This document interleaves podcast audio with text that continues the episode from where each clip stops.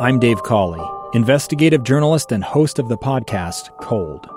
Don't miss Cold's new season 3, where I look into the unsolved disappearance of Sheree Warren, a woman last seen leaving her job at a Salt Lake City office in 1985. Police cast suspicion on Sheree's estranged husband and boyfriend, but never made any arrests or recovered Sheree's remains. Find Cold Season 3, The Search for Sheree, anywhere you get your podcasts. We have had a really great time today. We're going to close out um, today's show by talking about protests in Russia over the weekend. So I don't know if you had a chance to see the news, Ethan, but there were tens of thousands of protesters in the street across this gigantic country. Yeah. It spans eight time zones. So there were people from the far east um, all the way through Moscow and St. Petersburg. And um, they, they had to be actually really, really dedicated protesters because I've been in Russia in the winter and it is uh, not fun. Um, temperatures in some places reached 50 degrees below. Um, zero Celsius, which is 58 below Fahrenheit, so very very cold. But but these protesters um, were out uh, protesting the arrest of Navalny. Who um, Alexei Navalny, who had been in Germany because he was recovering from being poisoned by a nerve agent, uh, by um, allegedly by Kremlin officials. So when he got back to Moscow, they arrested him as he stepped off the airplane, and um, he suspected that that would happen. And he had already been on social media asking for people to uh, protest for him, and on Saturday they did that. Well, and Alexei Navalny is such an impressive person uh, because so many of the other Russians who would have represented opposition politicians, opposition Mm-hmm. figures in the media, Yep. in business, uh, and in politics are dead. Yeah, and, And, and, not know, just look- not just dead and in prison, but so many of them are dead. Uh, they Yeah. were l- murdered, and for him to still be going Yep. and still right. be doing this, even after and Putin nearly got him with that poison. They nearly got Yeah. him. Um, And still, he went back to Russia and he said, "No, man, this is where I live, and this is where I'm Yeah. still, still advocating for change." It's uh, Yeah. it's amazing, amazing. I think it's likely that he's going to end up being a martyr for the cause, right? you think so? But um, he's yeah, yeah, I do actually. Um, he he was the one, if you remember, um, he impersonated a Kremlin intelligence official and recorded a call and where they where they said, yeah, we actually had the that that nerve gas was in the inseam of his underwear, and and then of course um, when he released that information, they denied it. They said it was fake, but Yeah. but uh, yeah, he he got them to confess actually.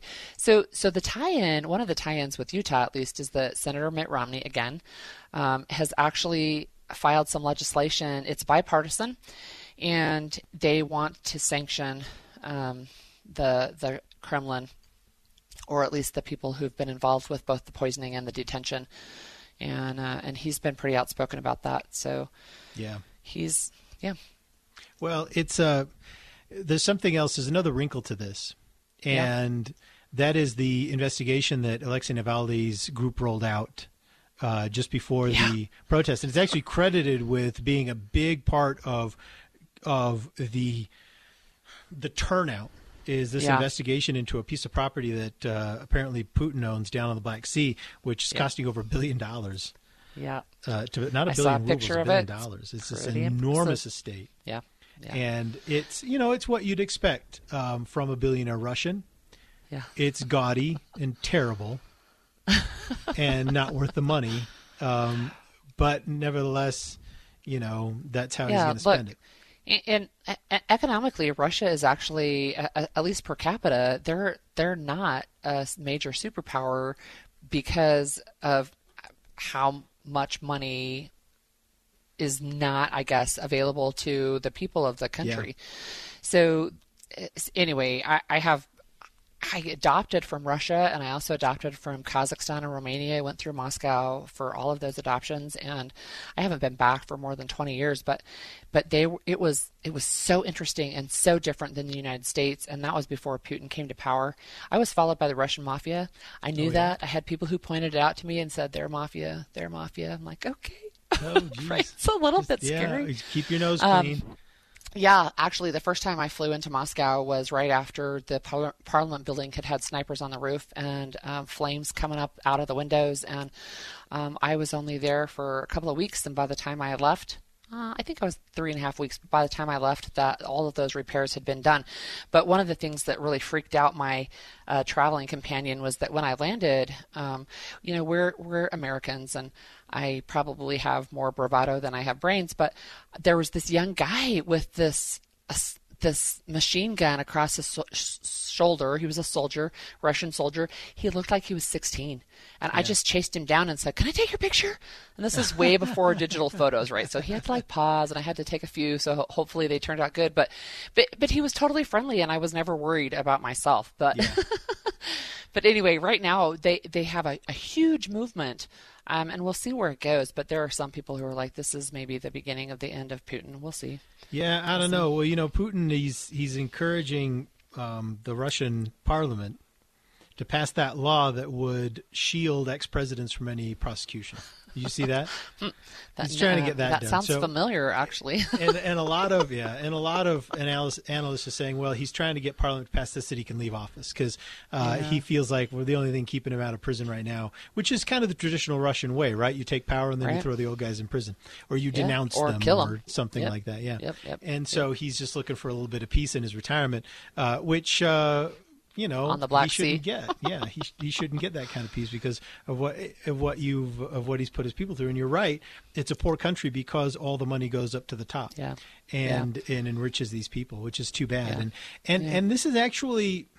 I mean, this is where I'm a little bit conflicted on Navalny too, because and and I know it's on on the one hand it's not my business, but on the other hand we got to fill our time.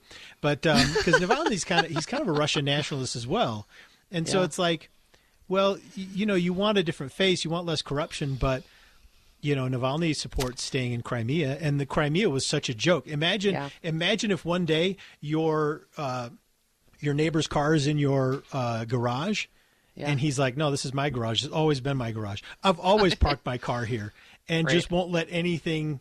Won't say anything different. That's what Russia did with Crimea. They're like, "What are you talking about? This has always been." And uh, and and you know he supports stuff like that. So even if Putin leaves, even if like let's say best case scenario, well, Putin leaves and Navalny's president, you still got to wonder is Putin Yeah. is is Russia Uh, still right, going to be a great partner?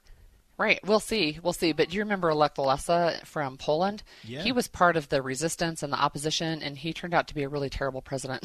Yeah, so, then that's what I'm saying. but he was a but he was a good um, uh, rabble rouser, right? He was good to bring uh, Mm-hmm. issues to the fore. He just didn't know how to govern any differently, and so he just did the same and cronyism and appointed his buddies and his family and stuff. But but he was really good to stir the pot and get people talking about maybe there's a different a different path. Well, and isn't that the case with a lot of activists? You know, they're Right. they're good Yeah. for activate act, Right. activating, but they're not so good at governing. There's a difference, right? There's a difference. Well, between, and, and people say that about politicians in the United States, right? It's easy, it's quote unquote easy to campaign, hard to govern. yeah, yeah, you said it. Well, and you know what? Let's let's wrap up on that thought. We'll give you the last word, Holly. Uh, very well said. All right, thanks so much for tuning in, everybody. We appreciate it. You got the rest of the afternoon here with KSL News Radio. Uh, I'm Ethan Millard. I've been here with Holly Richardson. We hope you've enjoyed it. We'll uh, maybe do it again sometime soon. Take care. Bye, everyone.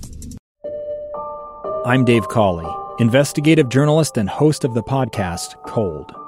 Don't miss Cold's new season 3, where I look into the unsolved disappearance of Sheree Warren, a woman last seen leaving her job at a Salt Lake City office in 1985.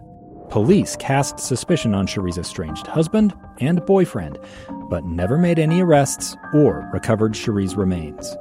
Find Cold Season 3, The Search for Sheree, anywhere you get your podcasts.